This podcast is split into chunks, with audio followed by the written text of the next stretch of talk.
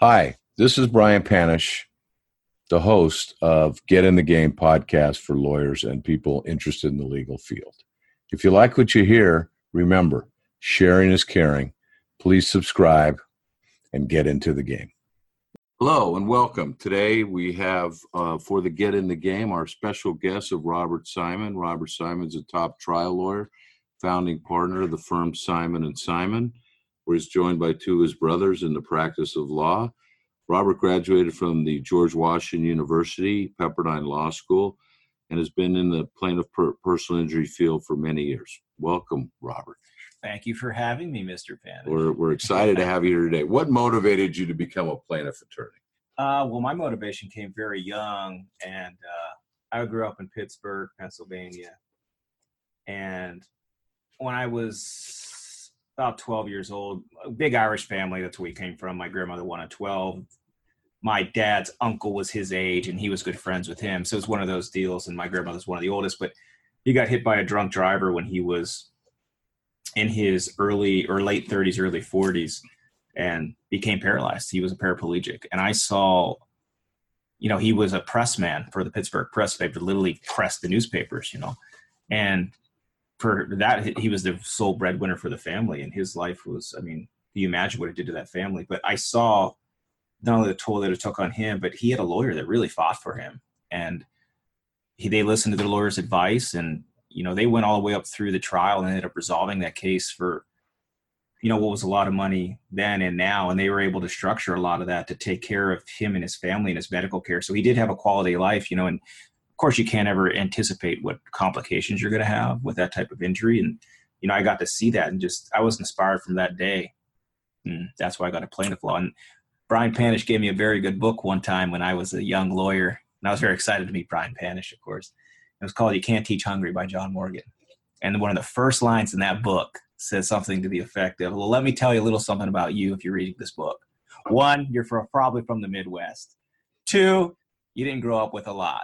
Three, you probably have some Irish in you, something to that effect. And I was like, oh my god, that really resonates. You know? Yeah. So. Well, your firm, mm. although it's called the Simon Law Group, I called it Simon and Simon. They used to be called that.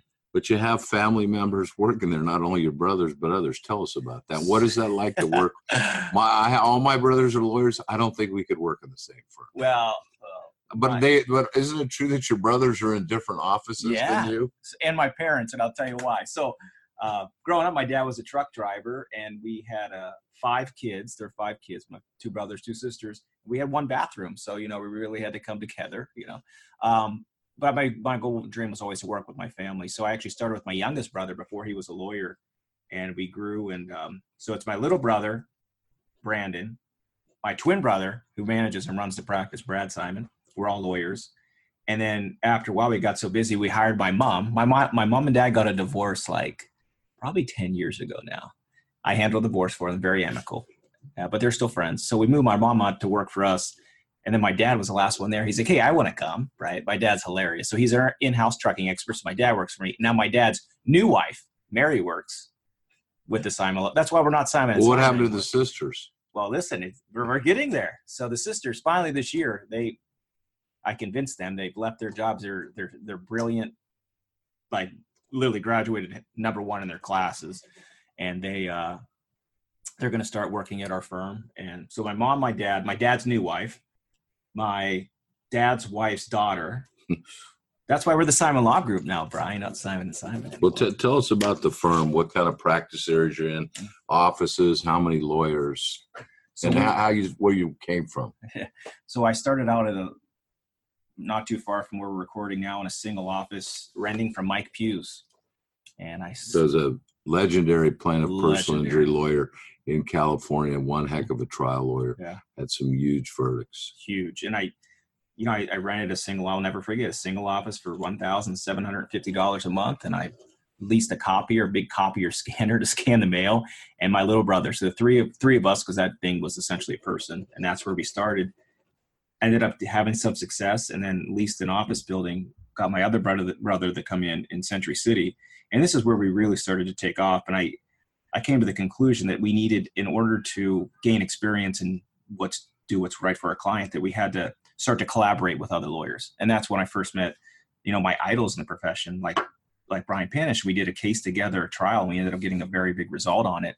Um, very big. And it, that helped fund my ability to hire other lawyers other support staff and grow our firm and, and our network so now i have 24 lawyers that work with us i have about 50 employees total we have four offices about to be five so we have one in hermosa beach santa ana um, Canoga Park. Uh, we're in escrow in a building in Torrance, and we have an office, a satellite, two satellites with just the minimal people in there in San Diego and in San Jose. So that was in, so my 10 year anniversary for that firm is next year, 2020. Today is my 14 year anniversary of starting this firm. Wow, today. Today is the day.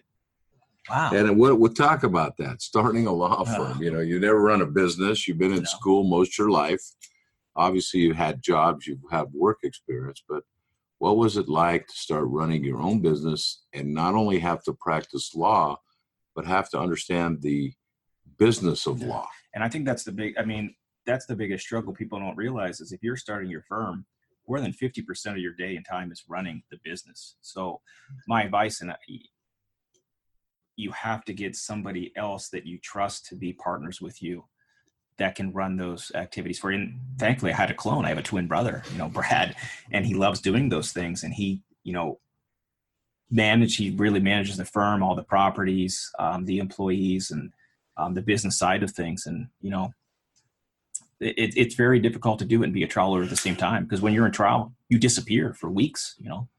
Well, let's talk about your practice. What kind of cases do you do? How do you do them? Um, do you put more than one lawyer on a case. Let's talk about that. So we do everything in teams at my firm. Um, it's kind of we have litigation teams that has a supervising manager, and then they have two or three associates under them, and then a paralegal, a law clerk, or two, and then some more support staff. And I have about four or five of those teams. They each handle about 70 cases in litigation. Um, and I try to devote. So we have the, the, litigation teams. We have a trial lawyer team that does a lot of the expert depositions and try the cases. then we have a law and motion uh, department. And, and I think that synergy, because everybody likes to come together. We have a big collaboration with all of our cases, a lot of camaraderie. When we try cases, much like you guys do, and I learned it from you, is you really have to do it as a team. You have the two lawyers that are at the table trying the case. You have likely another lawyer in the courtroom helping with graphics, seeing things that you don't see with the jury. And then you have two or three people back at the mothership doing real time motion writing, you know, and and that's a quality I think if you want to win in today's age with what we're going up against, because um, as I heard somebody famous once say, we don't get paid per hour, we get paid per halves, right, Brian? Exactly. so let's talk a little bit more about that. So you have a team, you have your team leader or your captain, and you have other people on the team. Does the team handle their own law and motion and expert work, or is it another team that kind of comes in to depose the experts, to file motions, to oppose motions? Correct. So the, the each team has their option to either do it within most of the time we have our law and motion department write all the motions in limine just so we have consistency and same thing with summary judgments it has to go to the law and motion department um, when it comes to setting up who's taking what depositions that's usually handled by my my brother decides who has the base cap- best capabilities to do that but for the most part, about 45 days before trial, right around expert designations, it's I run our trial team. There's about six of us on there. We start to get those cases on our radar, start to talk about which trial lawyers would be best to try that case. And sometimes it's with one of the lawyers on that team and one of the trial lawyers, sometimes two of the designated trial lawyers. They start doing the expert depositions, start making sure all the exhibits are taken together. So by the time a case goes from inception to verdict, you've probably had seven or eight lawyers touch your file and work on it at our firm. When you're choosing the lawyers for the trial, what what's important to you? So when choosing lawyers for a trial, what's important is I always think there has to, at least one of those lawyers has to be um, the organization type lawyer, where they're the one that knows. I mean, all the logistics of trial, like talking to the experts, making sure that all the the paperwork's in order, making sure that the motions in limine, and just knowing every fact of the case. And that we have the benefit. I've recruited some very good trial lawyers that are very good at doing trials and doing that aspect as well. So there has to be someone like that that is just great at logistics on that trial. And then the other trial lawyer Um, and we split duties 100% down the middle with, with, with trial. Usually somebody's picking a jury, another person's opening, another person's closing, another person's doing rebuttal. Because I like to teach and be able to have everybody get a piece of, of what the product that they're putting into it. But there are people that have better strengths on better cases. If it's more technical, you need more technical people there to try the case. Um, because you know, like a product case, it's very, very nuanced. And we take maybe five percent of our cases are product cases because they're very time um, and cost. You know, let's talk about that. How would you say, just generally, the cases break down? What kind of cases are you having? Okay, so I've kind of got the niche of being known as like the spine surgery expert, and so eighty percent of our cases, I'd say, are spine injuries. And these aren't the paralyzed type cases. These are people having fusion surgeries or chronic pain, um, discectomies, these types of things. So 80% of what we do is that, and I think that's our bread and butter, and I love it maybe 10%, 5, 10% of product cases. Again, we have to be very selective with those just because, I mean, for anybody listening, they're very expensive. And the other side on those those types of cases, they fight very hard. And it does take a lot of team effort to win those cases. Um, and the other 10% probably is just miscellaneous things. So we've handled a couple sex abuse cases, um, but slip all and personal fall slip and falls. cases, We do a lot of premises cases, which I like. premises cases, spine cases. What is the key in your mind to preparing the case and getting a good verdict for your client? I think the key is first of all understanding the science of it because um, most of the time people concentrate on the wrong things with a spine injury case. They fall into the defense trap of, well, it's degeneration, right? It's these people have degeneration, that's why they're having surgery. But if you look at the actual jury instructions, it's aggravation of pre-existing condition because everybody has degeneration, right? But you have to know how to ask the questions to the defense experts. And many times they'll give it up to you. Just look at like the jury instructions wherever you're trying your case and look at the causation instruction. In California, it says CACI 430, the last part of substantial factor says the harm would not have occurred without the defendant's wrongful conduct. Well, just ask the defense expert. Can you say with a reasonable degree of medical probability this person would have ever needed spine surgery if this crash never happened? They'll never answer that question. Well, some real paid advocates will, but most of the time they won't. So I think the preparation that is key for the spine um, cases is the expert depositions because you can win them 100% at that time. And then it becomes a chronic pain case. What about the cases where the defense is taking the position that the impact forces Mhm. could not have caused the injury? It's common, my experience is that that's a big defense.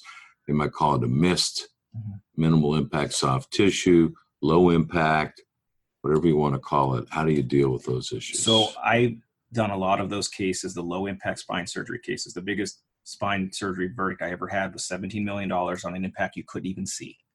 And the way that I tried that case with Grace and Goody in my office was we made it the issue from the very beginning during jury selection. Who here thinks that if the car can't be hurt, the person can't be hurt?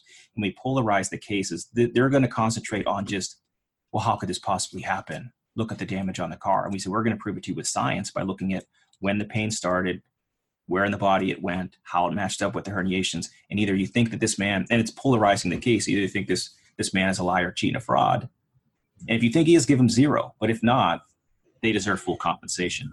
So the biggest misconception I think some people do is they over designate experts and you never want to buy a mechanical expert in one of your cases like that in a spine surgery case because it's so complicated and the defense tries to make up issues like stepping off a curb or that type of impact. But I think what it boils down to is on those light impact cases, you need to have a stellar plaintiff in order to win. Because most jurors, you can hold up a picture of a photo and they'll be like, well, how can somebody get hurt by that? But if you have a very credible plaintiff and the science and, meta- and the medicine matches up, that's how you win those cases. But is really the damage really that causally related to the injury? No. And why why can't you why can't you just keep the pictures out Well, of evidence? we try and some judges and actually i got a motion um actually it was one of uh, Rahul in your office kept out property damage photos at a trial in pasadena this was probably maybe five or six years ago and i've used that as a model to and some judges do allow it because at the end of the day unless their expert says that the force is not enough to cause the injury then why are we even talking about the photos Exactly. Yeah. And what what is a juror isn't that beyond the common Yep. knowledge of a juror? I mean, how does a juror know how many forces or how much force it takes to herniate a disc in the back? I know, and that's I, and I think that's the issue. Is a lot of judges, especially new judges or ones that do, don't do a lot of trials, are just afraid to exclude evidence. And um, you know, eighty percent of our judges are great. Well, you know, 10%. just like everybody, there's good and bad in life. Good lawyers, Yep. bad lawyers. I assume judges, most of them are good. Maybe there's a few bad ones out there. But let's talk about another issue that I'm sure you deal with in spine cases. It's a case where your client, they argue all the treatment was directed by the lawyer, and your client had a surgery on a lien, and the doctor has a financial interest in the case. So here's my advice on that. First of all, your treating surgeon should never be your retained expert. You should have two. You should your treater should be Why? because for the exact same reason. So if you have a retained expert who didn't do the surgery, doesn't not getting paid whether or not the surgery was done, they have no skin in the game. They're just here to tell you from a third party perspective what was done and why. Um, you have the treating surgeon up there. Most of the time, they're just getting cross examined on exactly what you said: attorney referrals, your you're, you only get paid if you win. That's why you're cutting. Blah blah blah. But here's what I've noticed: is whenever you list it in California, if you list non-retained experts, you could still get their opinion testimony, so you can essentially double dip on causation, cost of treatment, whatever. But a lot of times, the defense will make the mistake of listing as non-retained all the treaters. They do it all the time. Well, that's a blessing because under CCP in California 2025 and 2034, you can then take the videotape deposition for purposes of trial of the non retained expert. So, guess what? When you take the deposition of the treater, guess what the defense does? They don't send their trial lawyer that Mhm. understands it, they send a first or second year associate, and you're up there doing a direct without a cross examination of this treater. They won't know how to ask the questions. Then you designate the video to be played at trial, and there you go. How do you deal with liens? I mean, it's a big deal. I see it often. How do you deal with that? So first of all, with liens, what I try to do on the meds, the medical bills, is get a stipulation as the reasonable cost um, by taking a discount off of it. So you're it's not worth the fight. You know, you'll- So it's out of the case. You say they've stipulated the past medicals are a hundred thousand. Mhm. There's no issue to bring up the lien since they say it's reasonable. correct. So then why are we talking about it? So I usually will dangle that. And so say you have two hundred fifty thousand dollars in medical bills. Say, okay, I write a, an email to the defense. We're willing to stipulate that one hundred and fifty thousand is reasonable. You can argue causation all you want. We'll just say that's the reasonable cost. Please share this with your your insured and their private counsel so they know that we're trying to save them one hundred thousand dollars on a potential judgment and exposure. They Um, usually agree to it? they'll negotiate and sometimes 50% of the time they'll agree um, the other time is you know and judges with the new case law that's out there in california they'll exclude attorney referrals or liens as, as to relevance again the good judges but i i always take my worst fact and make it my best fact. So when i'm if you do a mini opening you bring these things out and you start asking a jury you know who here has ever heard of a lien like a mechanic's lien? Somebody has and say well do you think that um, it's okay for for doctors instead of sending patients to collections to just put a lien on their case to get paid that way. So the defendant has to pay that way. Does anybody have a problem with that? So you flip it as to, well, these doctors are doing something good, right? They're doing, they're giving good quality care to somebody, not sending the collections like a hospital would do sometimes. And they're the best surgeon in the community. And the same thing with attorney referred care. Most of the time, people get better after these treatments. So I own it and say, Yeah. yeah. I mean, or my client says, well, God bless. Thank God Mr. Simon got me that surgeon because now I'm feeling better, right? You know, I heard that, uh, my good friend Keith Mitnick say the way he handles it is he tells the jurors up front, are you all concerned about the people that provide the medical treatment getting the money and not the client? And of course, people say, sure. He says, well, we've taken care of that for you. And we've specified out exactly how much the doctor gets. Not only have we done that, there's a contract that says the doctor gets directly paid from the proceeds. I don't know if you tried it, but it sounds pretty good to me. I like that. I mean, All right, so tell me about case that changed your life and how it did. If there's one or more. I mean, there's there's several because I take every case personally, and I I think about I, every trial that I've done. I try to find that hook that makes it personal for me, so that it, it gets me more invested. And and there was this one, and um, it, you know, it just seemed like your run of the mill car crash. A guy had a neck surgery. He actually had two.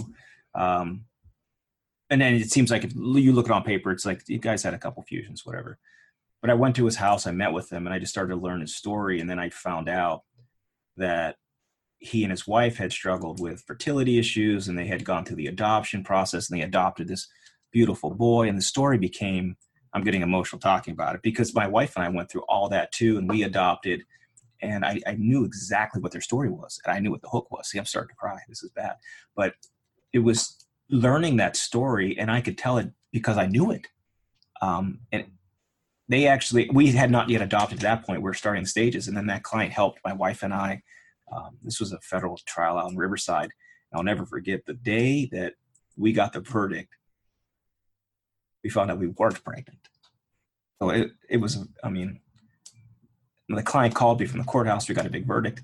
They gave he gave me his adoption lawyer that day, and wow. that's how we found our daughter. Yeah, well, really changed my incredible. life. You know? Yeah, that really is incredible. And you know, dealing with the clients, they're real people and yeah. they have real lives, and and people kind of lose sight of that when they say, "Oh, well, that guy got a big verdict." Well, what has he been through? What have they suffered? And that's what I think the mistake that people make is they don't get invested or learn their actual story or how the injury is affecting them. They just think, well, this is what it's worth because this is this type of injury or surgery. It's not. That's not the story. It, if you practice that way, you're not going to have success. How do you think the landscape is changing for plaintiff lawyers in the legal field?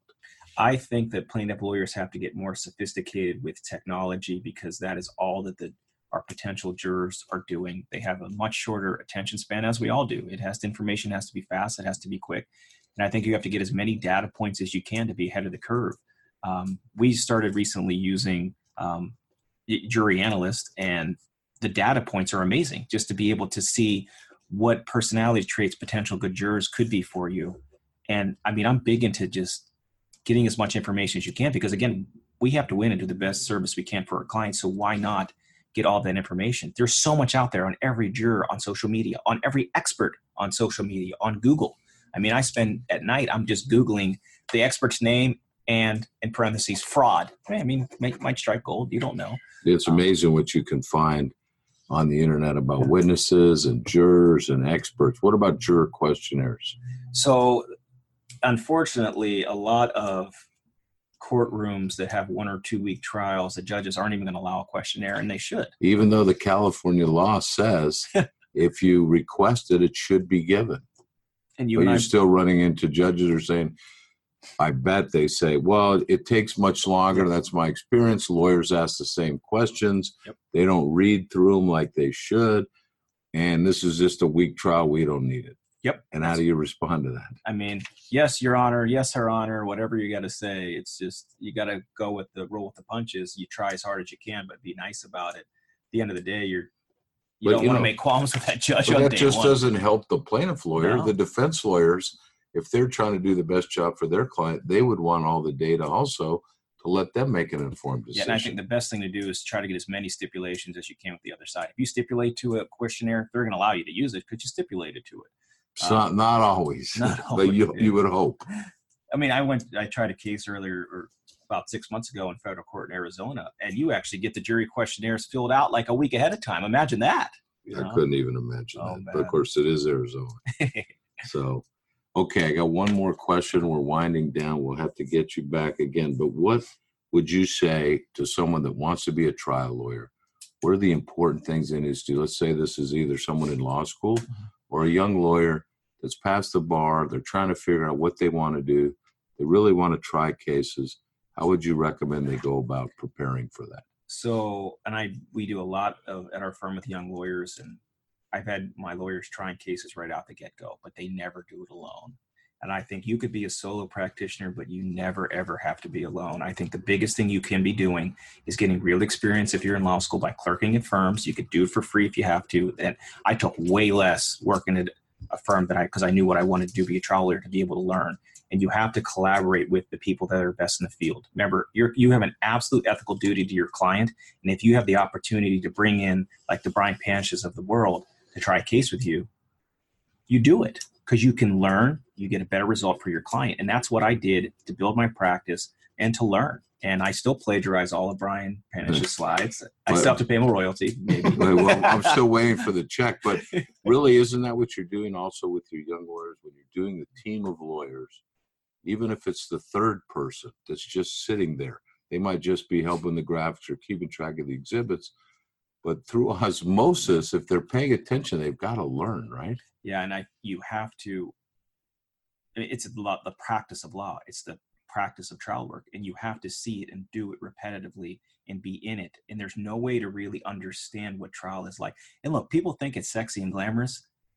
It's not. Like it's it's fun when you're in the moment in trial, but they don't understand. We're sleeping a few hours a night. We're working late. You're cramming for finals every night, every night, and it, it does it takes and a it's a toll on, stressful. takes a toll on your health. and your your sleep and your eating but it's as you get more comfortable you can kind of maintain some balance in your life right the first few trials I did was by myself, and it was miserable trying to run my practice by myself, my little brother.